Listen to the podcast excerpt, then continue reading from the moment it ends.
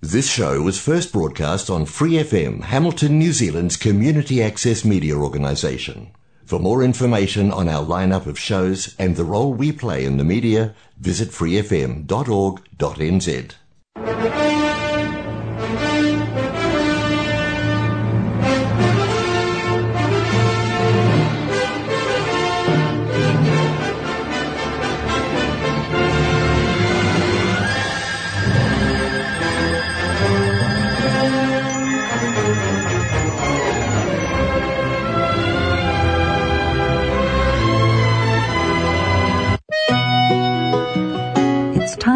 for Gospel and Scripture with Brother Len on Golden Guide. As the world looks upon me as I struggle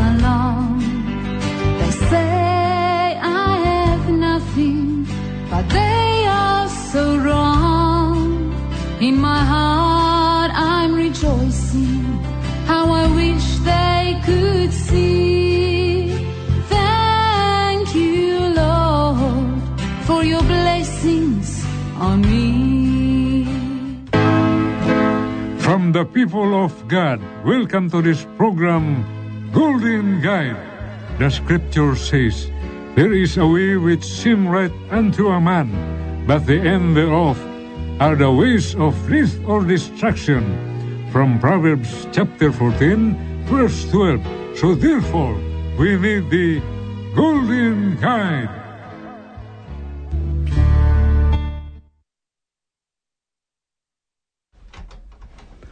Mga kaibigan at mga kapatid, magandang gabi po na naman sa inyong lahat. Ah, nandito na naman tayo sa ating palatuntunang ginintuang gabay. At meron tayong mga bagong bago lang dito sa Waikato mga kaibigan kasi itong isang guest ah, parang guest pa rin kasi ina, o sa isang bi- una pang beses eh. First time. Ah, si Brother Alfredo Tolentino mula sa Christchurch. Salamat na kasama ko din dito. Ah, si Nung Doming doon din sa Auckland sa Planet FM nakasama ko.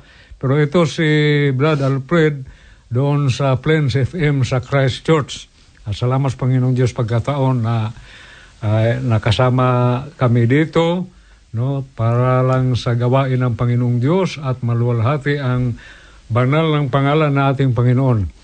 At sa uh, gabing ito mga kaibigan, bago tayo magpatuloy, ah, meron na akong mga ka-Facebook nung na nag-birthday, belated happy birthday sa kanila. Kayo, meron din? Wala. Ah, wala. Ah, okay, meron ako si Ma'am Janet Birame dyan sa Lapu-Lapu, Cebu, Philippines. Kahit dito tayo sa Wellington nung, pero ito dahil sa programa natin, high-tech na tayo ang ating ti- technology makarating sa Pilipinas. Ah, Ma'am Janet, salamat sa Panginoong Diyos na ginamit ka sa Panginoong Diyos pag-invite sa akin. Kayo si Sister Lalen at naging ah, natuklasan ka din ang ang katotohanan at mm, naglilingkod din ako sa naglilingkod na sa Panginoong Diyos. At salamat. Happy birthday sa iyo sa ika-pitumput apat nung. Ah, Si Ma'am Janet Birame. happy birthday. Oh, Happy Ma'am birthday. Janet. Meron pala akong isa. Oh, sino? Ah, si Kylie. Ah, Kylie. Oh, first uh, first uh, born, eh, first year. First year. So, Oo. one year na siya ngayon. One year na siya ngayon. Oh, ano, ah, si Kyle, oh, yung bata pala. Oh, Oo. si Kyle. Happy birthday, Kyle.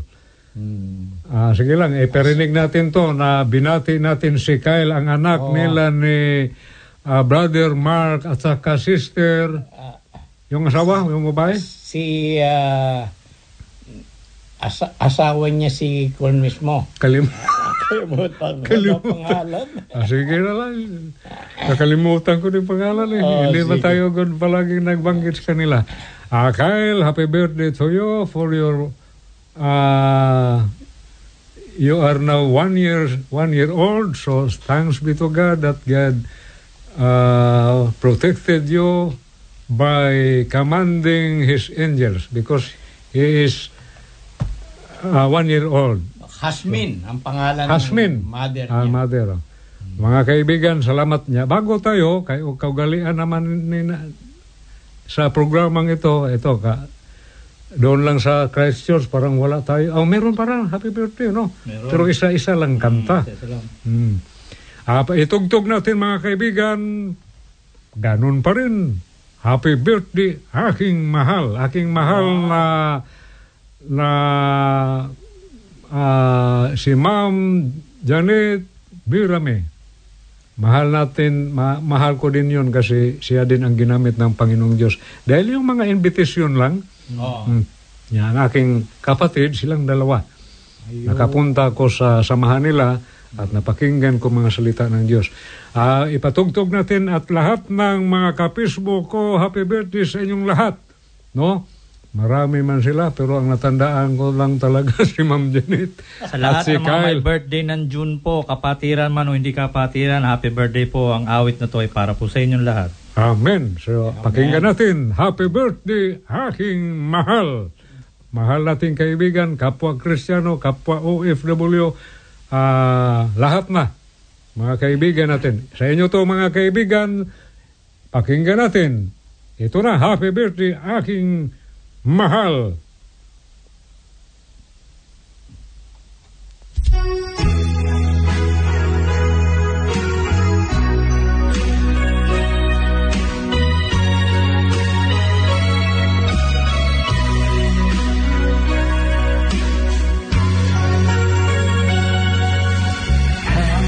Happy birthday aking mahal. Marami pa sana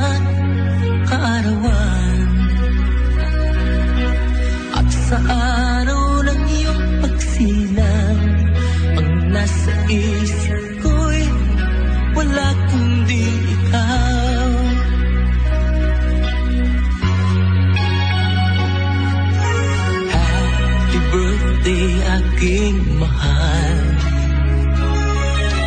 Tangi ko sa'yong iaalay At dalangin ko'y mabigyan ka Ng ligayang dulot Sa'yo'y walang hanggan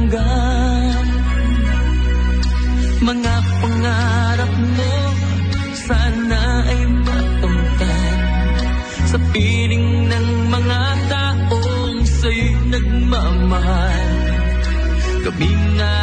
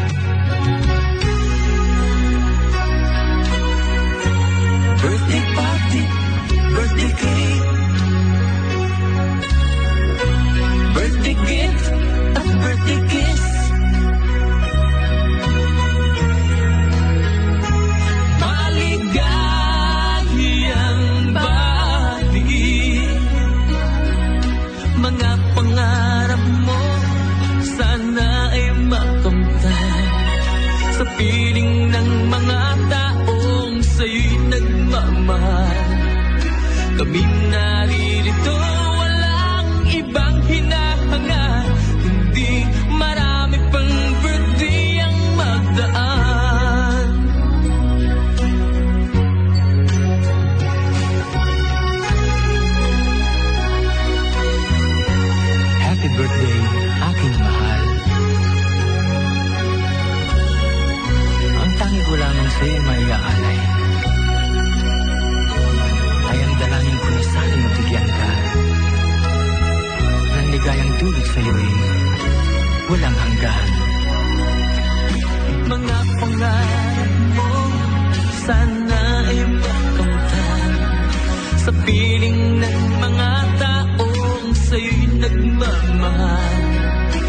Kaming naririto, walang ibang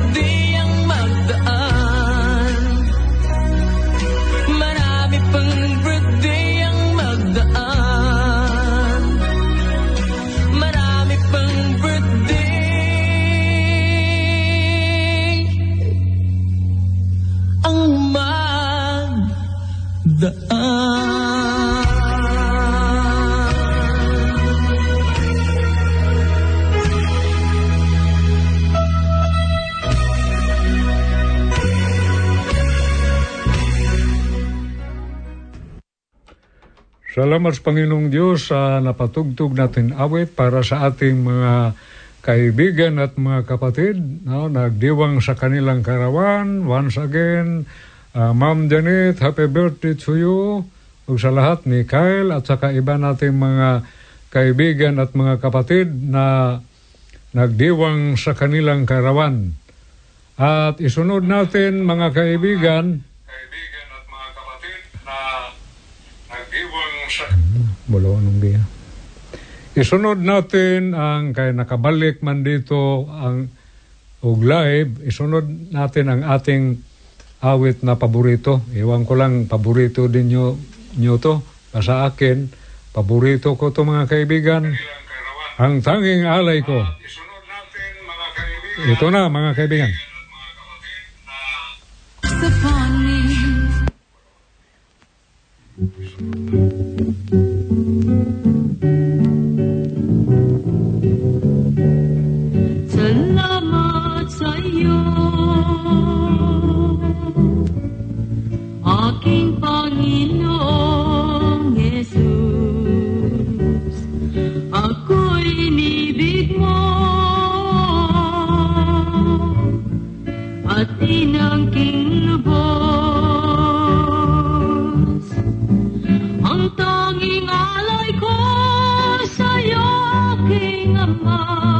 ay buong buhay ko, puso at kaluluwa. Di makaya na makapagkaloob, mamahaling iyas, ni gintong ang aking dalangin, o Diyos ay tanggapin, ang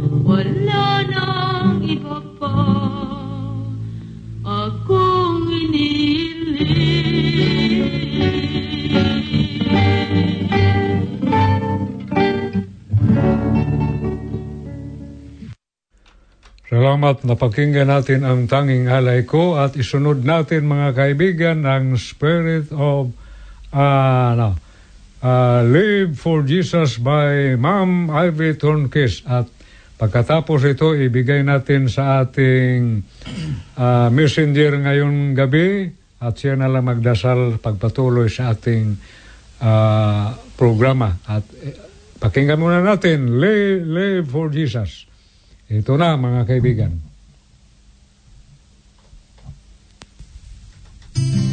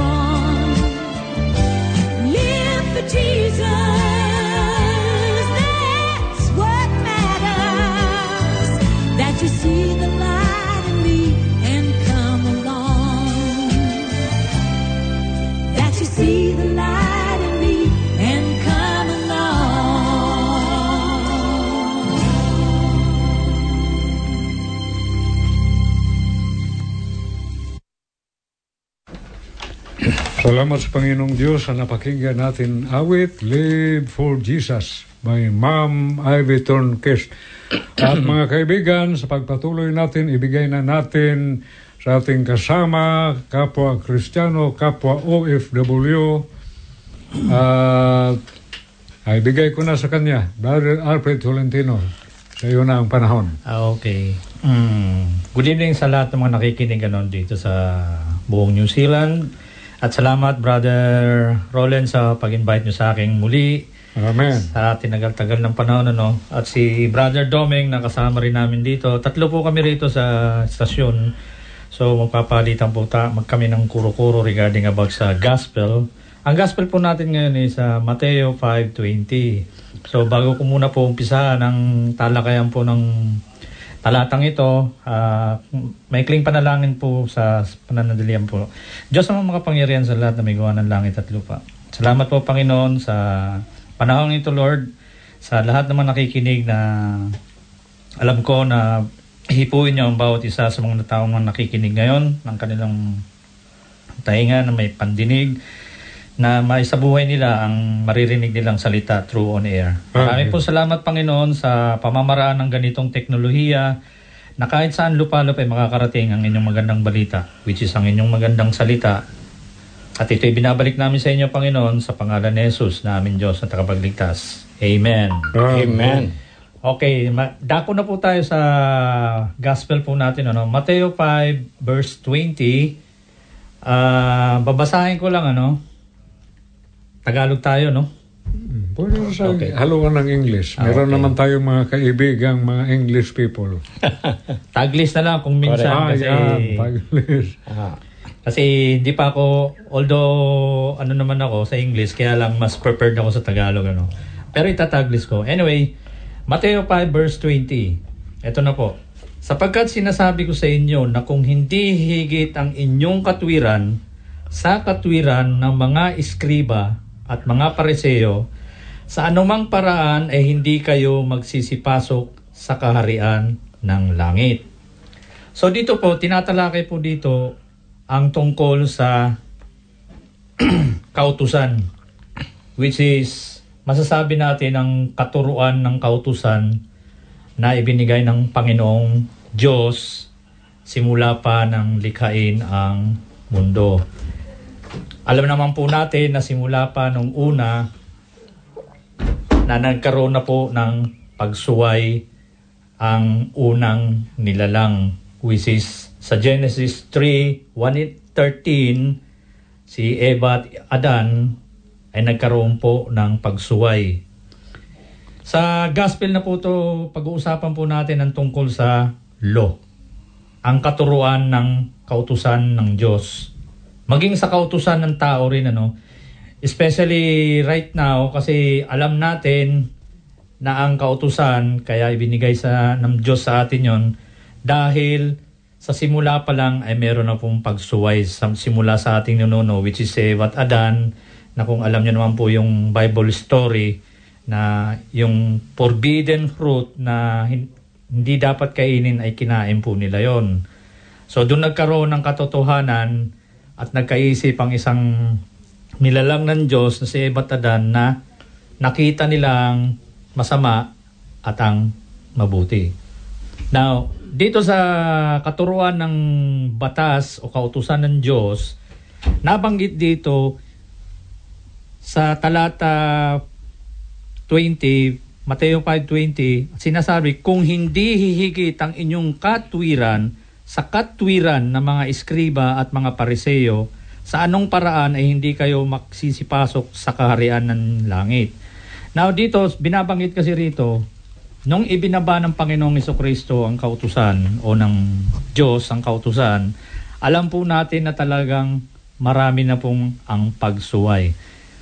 Sa katuruan na to, may dalawang tanong lang po ang major question dito, no? Which is, number one question is, bakit binigay ng Diyos ang kautusan? Why did God give the law? Ang pangalawang question is, ano ba ang katuruan ng kautusan? What is the learning of this law? Paano ba natin malalaman o maintindihan kung bakit binigay o kung bakit inilatag ng Diyos sa atin ito? Well, sa number one question, bakit binigay ng Diyos ang kautusan is, number one is, dahil sa patuloy na pagsuway simula pa sa Eva at Adan. Alam niyo naman po natin yon ng disobedience, di ba? So, from disobedience, from Eva at Adan, nasundan po to from Abraham. Alam po natin na si Abraham is a man of faith na inialay niya yung kanyang anak na pagsubok sa Diyos pero naniwala siya. So ito si Abraham is sinasabing ah, kinalulugdan ng Diyos dahil sa kanyang katwiran na siya'y matuwid. Dahil naniniwala siya sa bawat salita ng Diyos, sa bawat utos ng Diyos, at doon nasubukan ang kanyang katatagan at katapatan sa Panginoon dahil nung sinabi ng Diyos na ialay mo ang yung bugtong na anak na si Isaac, inialay niya po ito, wala pong doubt. Kaya nagtiwala rin sa kanya ang Panginoong Kristo, ah, ang Panginoong Diyos na si Yahweh. But then, suddenly appears na ito na pagdating kay Moises. Ito na po yung mga Israelites na nagsusumamo dahil alipin nga sila ng mga Ehipto, mga Egyptian. So, ang naging sugo sa kanila is si Moises. So, ina, Amen. eh, kumbaga, inilayo sila doon bilang mga alipin doon sa, Egypt, sa Egypt. At dito nagsimula po ang patuloy na pagsuway sa sampung utos ng Diyos na ibinigay kay Moises. Ngayon, ire-relate ko kayo po dito sa Mateo 5.20. Kaya sinabi rito na iskriba at pariseo dahil nung kumalat na po ang salita ng Diyos along with the kautusan ng Diyos, dito na po nagpatong-patong ang mga batas ng tao. Which is, from religion to another religion, nagdagdag na po ang ibang kautusan, which is kautusan na po ng tao. Which is, ang kinikilala ng ibang naggumagawa ng kautusan is yung mga gumagawa ng tao. For example, yung halimbawa sa isang reliyon, di ba may mga criteria sila na bawal lang ganito, bawal lang ganon, pero wala namang pinagbabawal ng Diyos. Alam po natin ang sampung utos ng Diyos, di ba? So, mapapakristyano ko man or non-Christian, I'm sure na bawat religion or any church community, meron pong kanya-kanyang patakaran. Pero, sa pagdating sa ganyang patakaran po, ang iba dyan po nasusunod, ang iba naman po ay hindi nasusunod. So meron pa rin pagsuway kahit tayo po'y nananalangin o nagdadasal. Mayroon talagang konting pagsuway ang bawat nananampalataya. Hindi po talaga maiwasan yan. Kasi sinasabi nga eh, it is born to us na talagang sinful nature na sa bawat nilikha ng tao ang mga bagay na yan. Ngayon, sa pangalawang sagot ko naman, bakit binigay ng Diyos ang kautusan, basahin po natin ang Deuteronomy 6.24. Binarkahan ko na po talaga to para hindi na tayo mahirapan. Amen. Para mas mabilis po yung dukot ko ng pagbubukas ng Bible kasi Mal- medyo malukit agad. malocate agad. So ito po yung pangalawang reason kung bakit binigay ng Diyos ang kautusan. Deuteronomy 6.24 po. Basahin ko lang. At iniutos ng Panginoon sa amin na gawin ang lahat ng mga palatuntunang ito na matakot sa Panginoong nating Diyos sa ikabubuti nating kailanman upang ingatan niya tayong buhay gaya sa araw-araw na ito. At siya'y magiging katwiran sa atin kung ating isasagawa ang buong utos na ito sa harap ng Panginoon nating Diyos gaya ng inuutos niya sa atin. So, yan po yung pangalawang dahilan kung bakit binigay ng Diyos. Number one po doon, ano, banggit na banggit, ano, matakot tayo sa Diyos. Bakit? Kasi siya po ang lumikha sa atin. At any time of point po, pwede niya pong kunin ang buhay natin. Wala po tayong pwedeng ipagmalaki dahil nilikha po tayo ng Panginoon.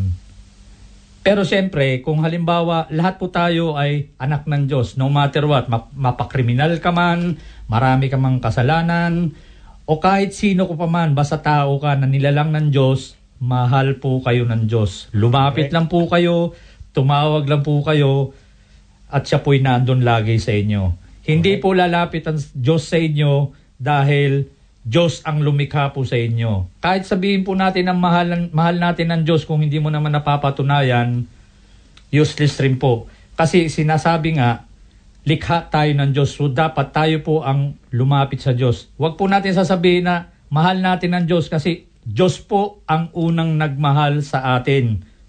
John 3.16 lang po, doon yung palang po maintindihan na binigay niya ang bugtong anak para sa lahat ng kaligtasan ng sangkatauhan. Doon pa lang po ang pagmahal ng Diyos sa atin. So wag po natin sasabihin na mahal natin ng Diyos kung hindi naman po natin ginagawa. Especially po yung mga kanyang kautusan. Ngayon, pangalawa, pangatlong reason po kung bakit niya binigay ang Diyos, binigay ng Diyos ang kautusan. Ang kautusan po ang siyang magbibigay ng ating taga-disiplina at tagapagpapaalala.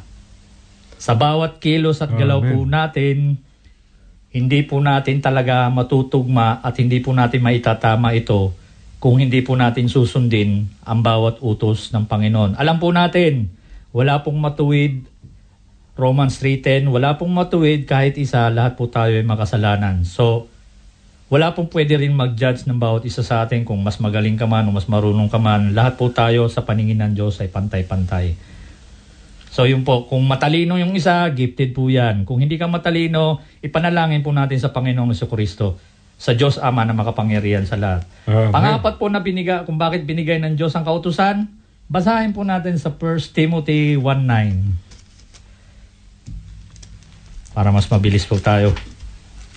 Kasi mag-share po po ng kuro-kuro ang iba kong kasama rito regarding about sa law.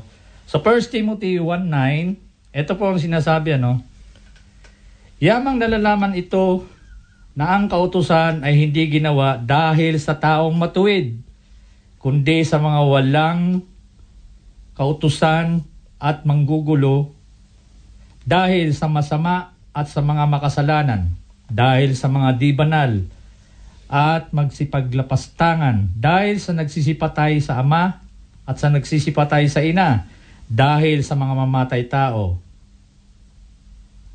10. Dahil sa mga nakikiapid, dahil sa mga nakikipag-apid sa kapwa lalaki, dahil sa mga nagnanakaw ng ta- magnanakaw ng mga tao, dahil sa mga bulaan, dahil sa mga mapagsumpa sa kabulaanan, at kung mayroon pang ibang bagay laban sa mabuting aral.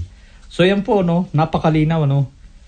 So, dito, kung titingnan po natin ang bawat talata niya, talagang in general niya tiningnan ang pag ano ng ano ng kasamaan dito sa mundo. Hindi po binigay ng Diyos ang kautosan para do sa may mga may kabanalan na. Ito po ay talagang sa mga walang sakatwiran, mga lumiliko sa daan, yung mga mapagmataas, mapangapi, makasalanan, mapangapi.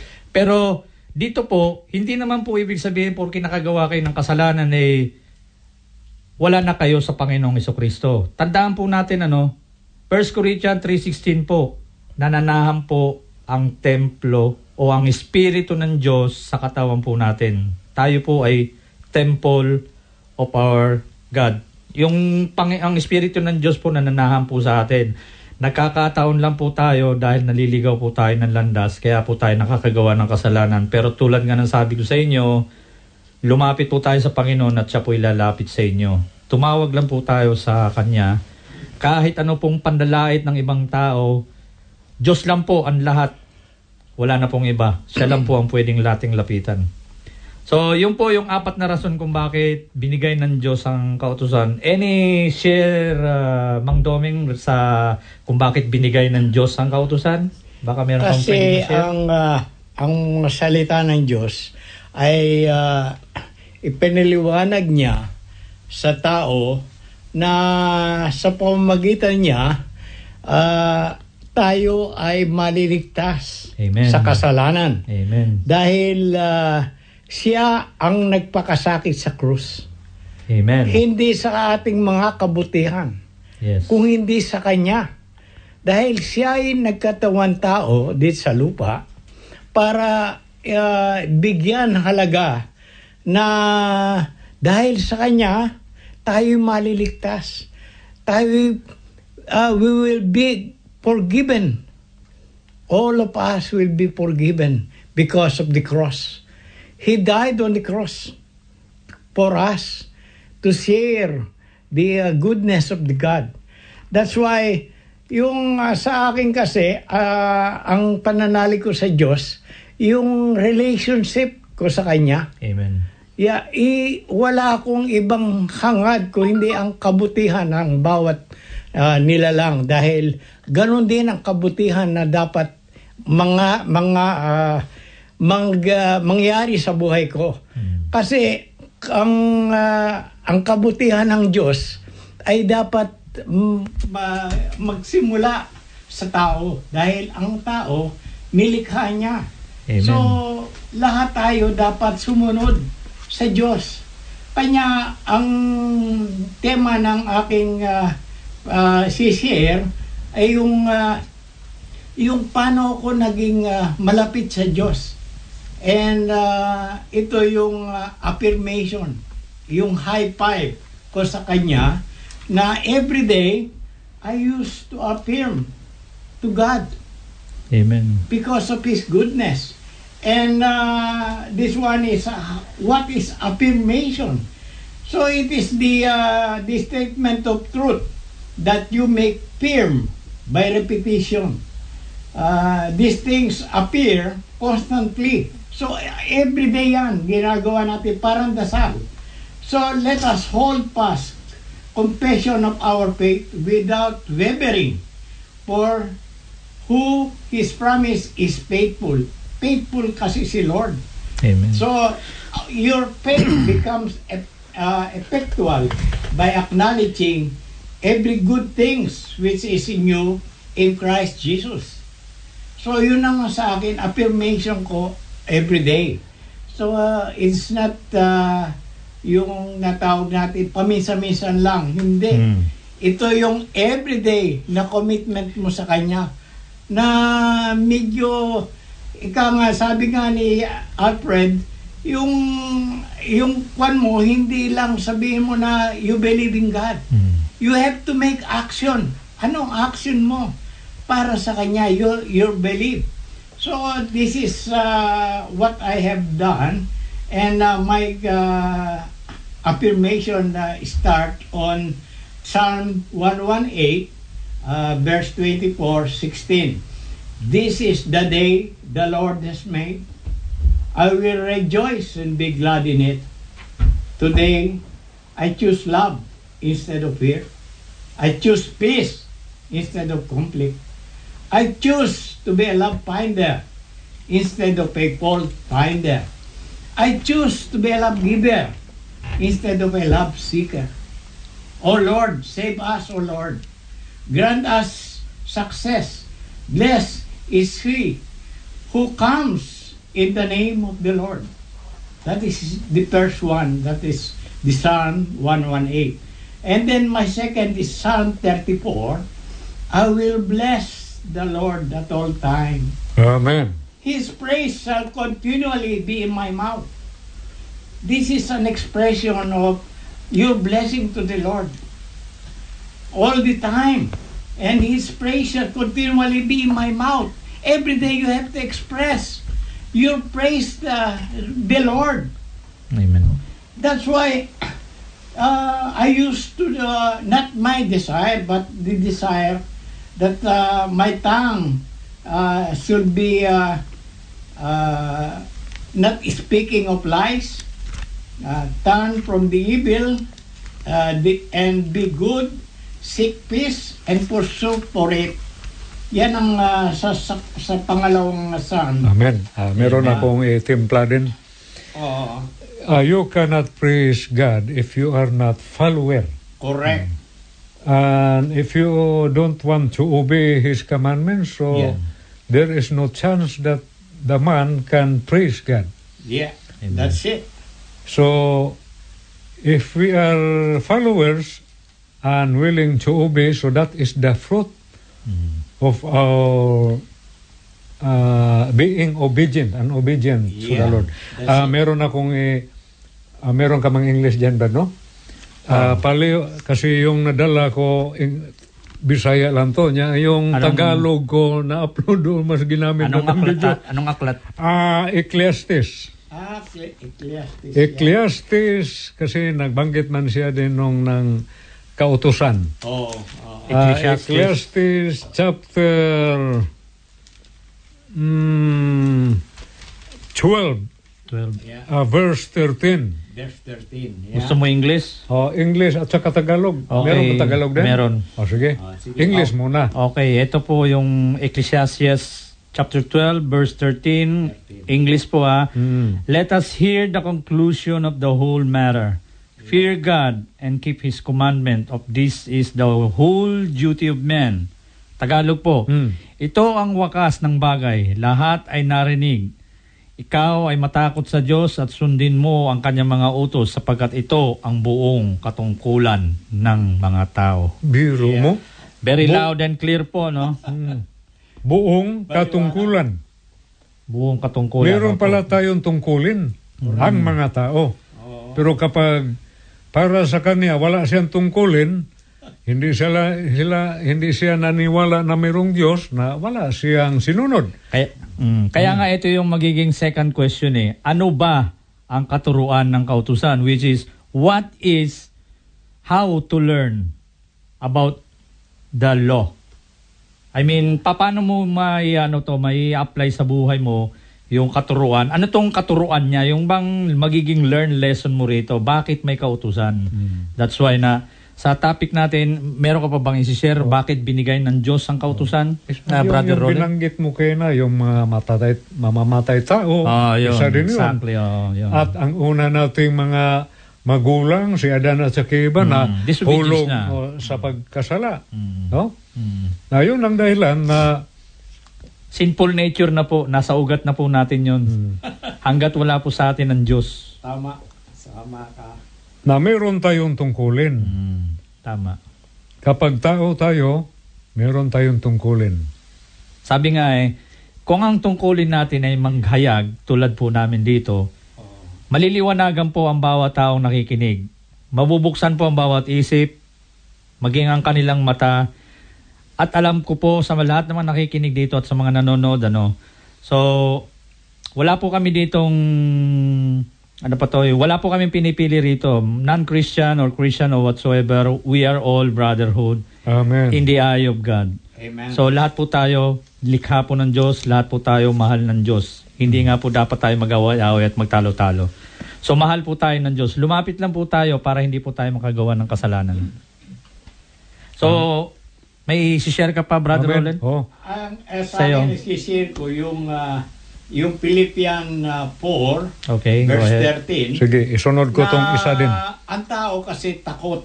Mm. Philippians. So, Philippian uh, 4, 13. 4 Mm. verse 13. Mm. I can do all things through Christ who strengthened me. Amen. Amen. So it's really the uh, the thing that you ha- you can do everything Mm. through Christ who strengthened you. So it is, uh, and that is, uh, we are children of God. Amen. So we can do all things Through Christ. Him. Through Christ. Yeah, through So Him. without Him, we can do nothing. Correct. Yan, eh, precisely. At we cannot mabasa yan din sa aklat ni San Matthew chapter 15 na merong sinabi ng Panginoon, apart from me, you can do nothing. Correct. Mateo. Ah, Mat- ah, ah, chapter 15 sa John. Oo, tama yan. Ah, sabi dito, no? Sa hmm, ah, verse 5. John 15? Hmm. Okay. Ah, basahin ko na. Oh, English. English at saka Tagalog. Okay, sa Tagalog muna. Ako ang puno ng ubas, kayo ang mga sanga. Ang mananatili sa akin at ay ako'y sa kanya at siyang bubunga ng marami sapagkat kung kayo'y hiniwalay sa akin ay wala kayong magagawa. Oo. Correct. In English, I'm the vine, ye are the branches. Yeah. He that abideth in me and I in him, the same brighten forth much fruit. For without me, ye, you cannot do nothing. Right. Tama. Yung verse mo na sinabi, Brother Alfred, na kapag hindi malampasan ang righteousness sa parisyo Yes. at sa kasadusyo, Yes. di ba, they cannot enter the kingdom of God. Mm, yun ang sinabi sa Biblia. Kasi yung mga parisyo, alam nila ang mga batas. Mm. Correct. Sadusyo. Mm. Mm. Pero itong dalawa, puro sila Judaism religion, pero merong isa nga hindi sila magkasundo. Mhm. Ang parisyo, naniwala na merong resurrection. Yes. Pero ang Sadusyo, hindi naniwala. Puro, puro sila Judaism religion. Ibig sabihin, Magkaiba ng principle. oh, pati dat, dati na, ang iba, iba-ibang paniwala. Mm. Pero kahit ibang pan- iba-ibang paniwala, hindi lang magpatayan. Mm. Kasi ah, hindi naman din yan kalooban ng Diyos. Ya, dapat doon ma-over, masurpas natin Mm. yung ginawa sa mga eskriba at sa ah, yung parisyo at saka sadusyo. Mm. Na ibig sabihin, kailangan sila magpakitang tao malang sila eh. Mm.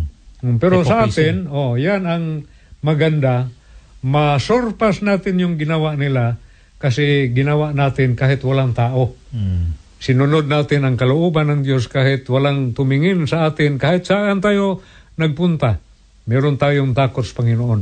Amen. Na hindi natin maring magawa ang mga o hindi natin malabag ang kalooban ng Diyos, ang utos ng Diyos. Amen. Sige, Brother Alfred. Meron pa tayong 14 minutes. Okay. Ito po yung sunod na katanungan na ano ba ang katuruan ng kautusan? Ano nga ba ang katuruan ng kautusan? Basahin po natin sa Roma 3.20, no? Romans 3.20. Ito po yung sinasabi. Sapagkat sa pamamagitan ng mga gawa ng kautusan ay walang laman. Naaaring ganap sa paningin ng Diyos sapagkat sa pamamagitan ng kautusan ay ang pagpakikilala sa kasalanan. So, dito po, no, makikita po natin yung bandang huli, no, law is a knowledge of sin. Maniwala kayo sa hindi, totoo, di ba?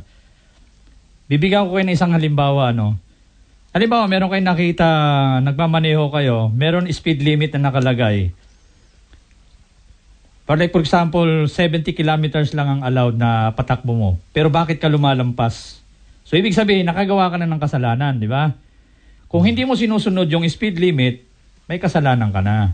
So, doon pa lang sa rules na yon, nakikita mo na yung kasalanan mo kasi kung lalampas ka na doon, may kasalanan ka na talaga. Ibig sabihin, kailangan talaga na sundin mo yung batas na yon. Kasi habang nakakabasa ka ng mga prohibited, mga bawal ang ganito, bawal ang ganon, law is a knowledge of sins. Kaya nga, ginawa ang batas eh. Kasi doon lumalabag ang tao. Ipagpalagay natin po, wala po ang kautusan. O sabihin natin, wala yung law. Kahit sa batas ng gobyerno, di ba? Halimbawa, kung walang law of government, for example, ano, ano kaya magiging resulta ng gobyerno? Di ba magulo? Mm, walang, Di ba, tama? Walang, walang sinunod. Oo, wala sinusunod eh. So, ang linaw ano, napakalinaw talaga ng ano ng Diyos na ito yung katuruan ng batas ng kautusan ng Diyos at ng kautusan ng tao which is law of the government and the same law of God. Okay? The only thing differences is pag law ng tao, kaya mong labagin. Law ng Diyos, kaya mong labagin. Pero pagdating ng bandang huli, Sa huling mga araw. sa huling mga araw na pagpikit ano- ng mata mo na hindi na ka nabubuka, doon ka na. Kung ano ang tinanim, Yun. Yun ang aanihin. yan ang anihin. Mm. Correct. Sabi nga nila eh, yung law, ang batas ng tao is a flesh. Okay? So kung ano yung tinanim mo doon, yun din ang aanihin mo. Halimbawa, kriminal ka. Talagang hindi ka na tumalikod na sabihin nga sa criminal, di ba? Dahil lumalabag ka lagi sa batas. Kung lagi mong hawak ay baril, talim, nangu-hold up ka, nananakit ka ng tao, doon ka rin mamamatay. Yun yung sinasabi ni Brother Roland. Kung ano yung tinanim, yun ang aanihin mo. So, any share from you, Brother Domin, regarding about ano ang katuruan ng kautusan? Ah, sa akin kasi, yung ah, Timothy 1.7, Okay. God has not given me the spirit of fear, Mhm. but of power and of love and of sound mind. Siya ang nagtutuwid kung Hmm. ano ang ah, ang dapat gawin ng tao. Kasi ah, we were ah, forgiven by God. Amen. And yung ah, minsan kasi tayo masuway sa Diyos.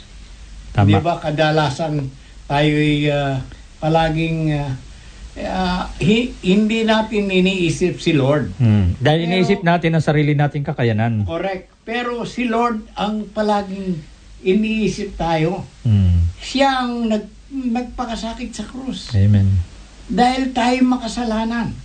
So, yung, yung pamagitan na yon talagang Panginoon. Hmm. yun ang sa akin may share. Dapat obey natin ang Lord dahil siya nakakaalam na dapat tayong sumunod sa Kanya. Any share, Brother Roland, about ano ba ang katuruan ng kautusan? Ah, yun, yun. Na kapag wala yan, Magulo. chaos. Chaos. Trouble. Okay, pangalawa po, no? Dalawang, ter- dalawang points lang po to. Law is a knowledge of sin. Now, pangalawa po is strength of sin is in the law. Basahin po natin sa 1 Corinthians 15.56, ano? Ito po yung nakasulat niya. Ang tibo ng kamatayan ay kasalanan. At ang kapangyarihan ng kasalanan ay ang kautusan. So, malinaw po, no? So, ibig sabihin, ang kautusan talaga ay nagsyang nagpapakita sa atin ng ating mga kasalanan. Kasi basahin mo pa lang eh, huwag kang magnanakaw. Ba't ka nagnanakaw? Di ba? Huwag kang papatay. Pero ba't ka, nagpa, ba't ka pumapatay? Huwag kang mangangalunya. Pero nangangalunya ka. Alam mong kasalanan, di ba? So, very, very crucial talaga na nakikita mo na, nababasa mo na, na naiintindihan mo na, pero talagang pilit pa rin sinusuway. Tandaan po natin, no, the law makes clear that we are sinner. We need a savior. Amen. God's law is not meant to show us how to live in order to get in heaven. Hindi po to mapupun hindi, hindi po to ang susi para po makapunta tayo sa langit dahil hindi po talaga natin kaya sa sarili po nating kakayanan ang pagsunod sa batas. Okay?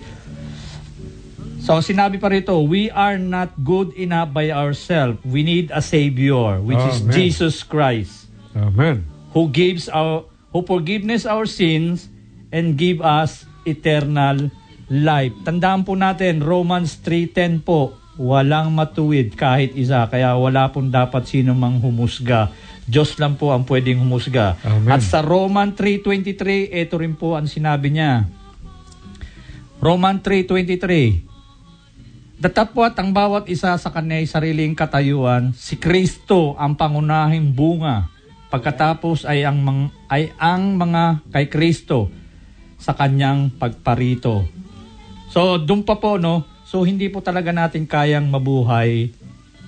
Ah, hindi po natin kayang sundin ang kautusan pag wala po sa puso natin sa Yeso Kristo. Amen. So, in any way po, para po natin ma, ano to, matutunan o malakaran ang bawat kautusan. Sinabi po rito sa Mateo, ah, Roma 13.10 po, no? Kung paano natin ma-overcome ang kautusan para masunod po talaga natin to sa sarili nating sa sa Diyos na pamamaraan, hindi po sa sarili nating kakayahan. Romans 13.10 po, ito po yung sinasabi, no? Tatapat kung dumating ang sakdal, ang bahagya ay matatapos.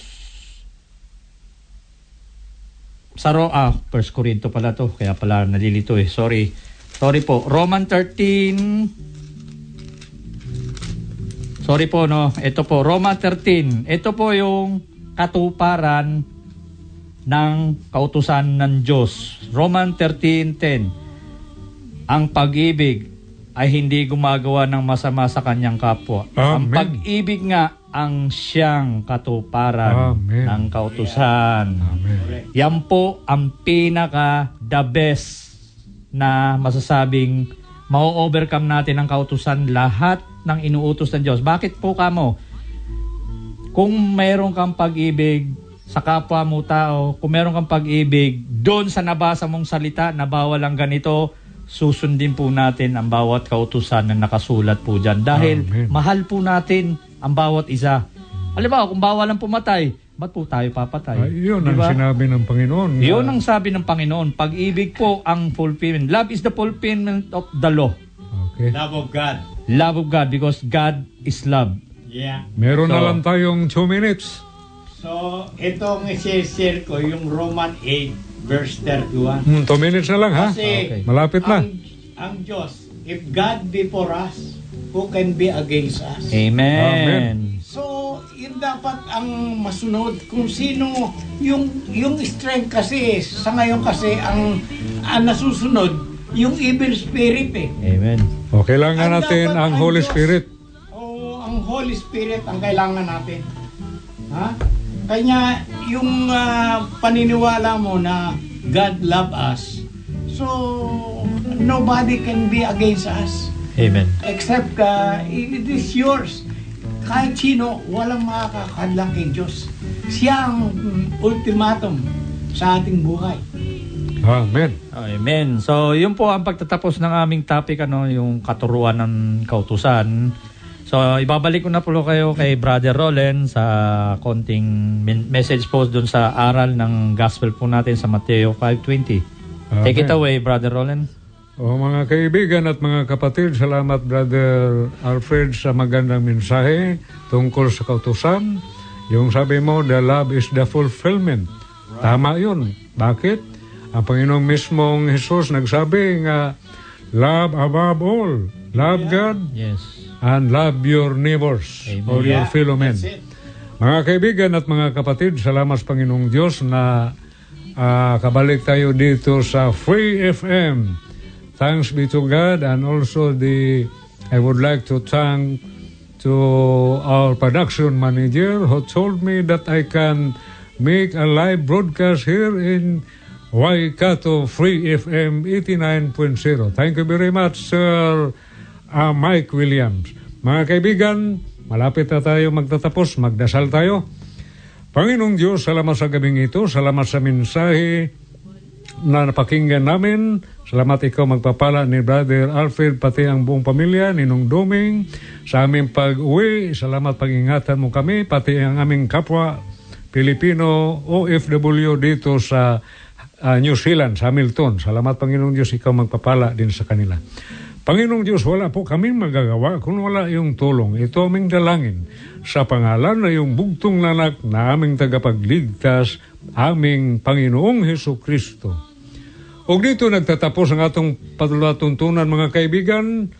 Sana pagpalain tayo ng Panginoong Diyos. Salamat Brother Alfred Anong Doming. Nabati ko lang ang JCILS family and Day by Day family and God's People family. Maraming salamat po sa inyong lahat. God bless us all. Amen. Thanks for listening to this Free FM podcast. If you want to hear more content like this, you can support Free FM via Patreon. Head to patreon.com slash freefm89 to find out more.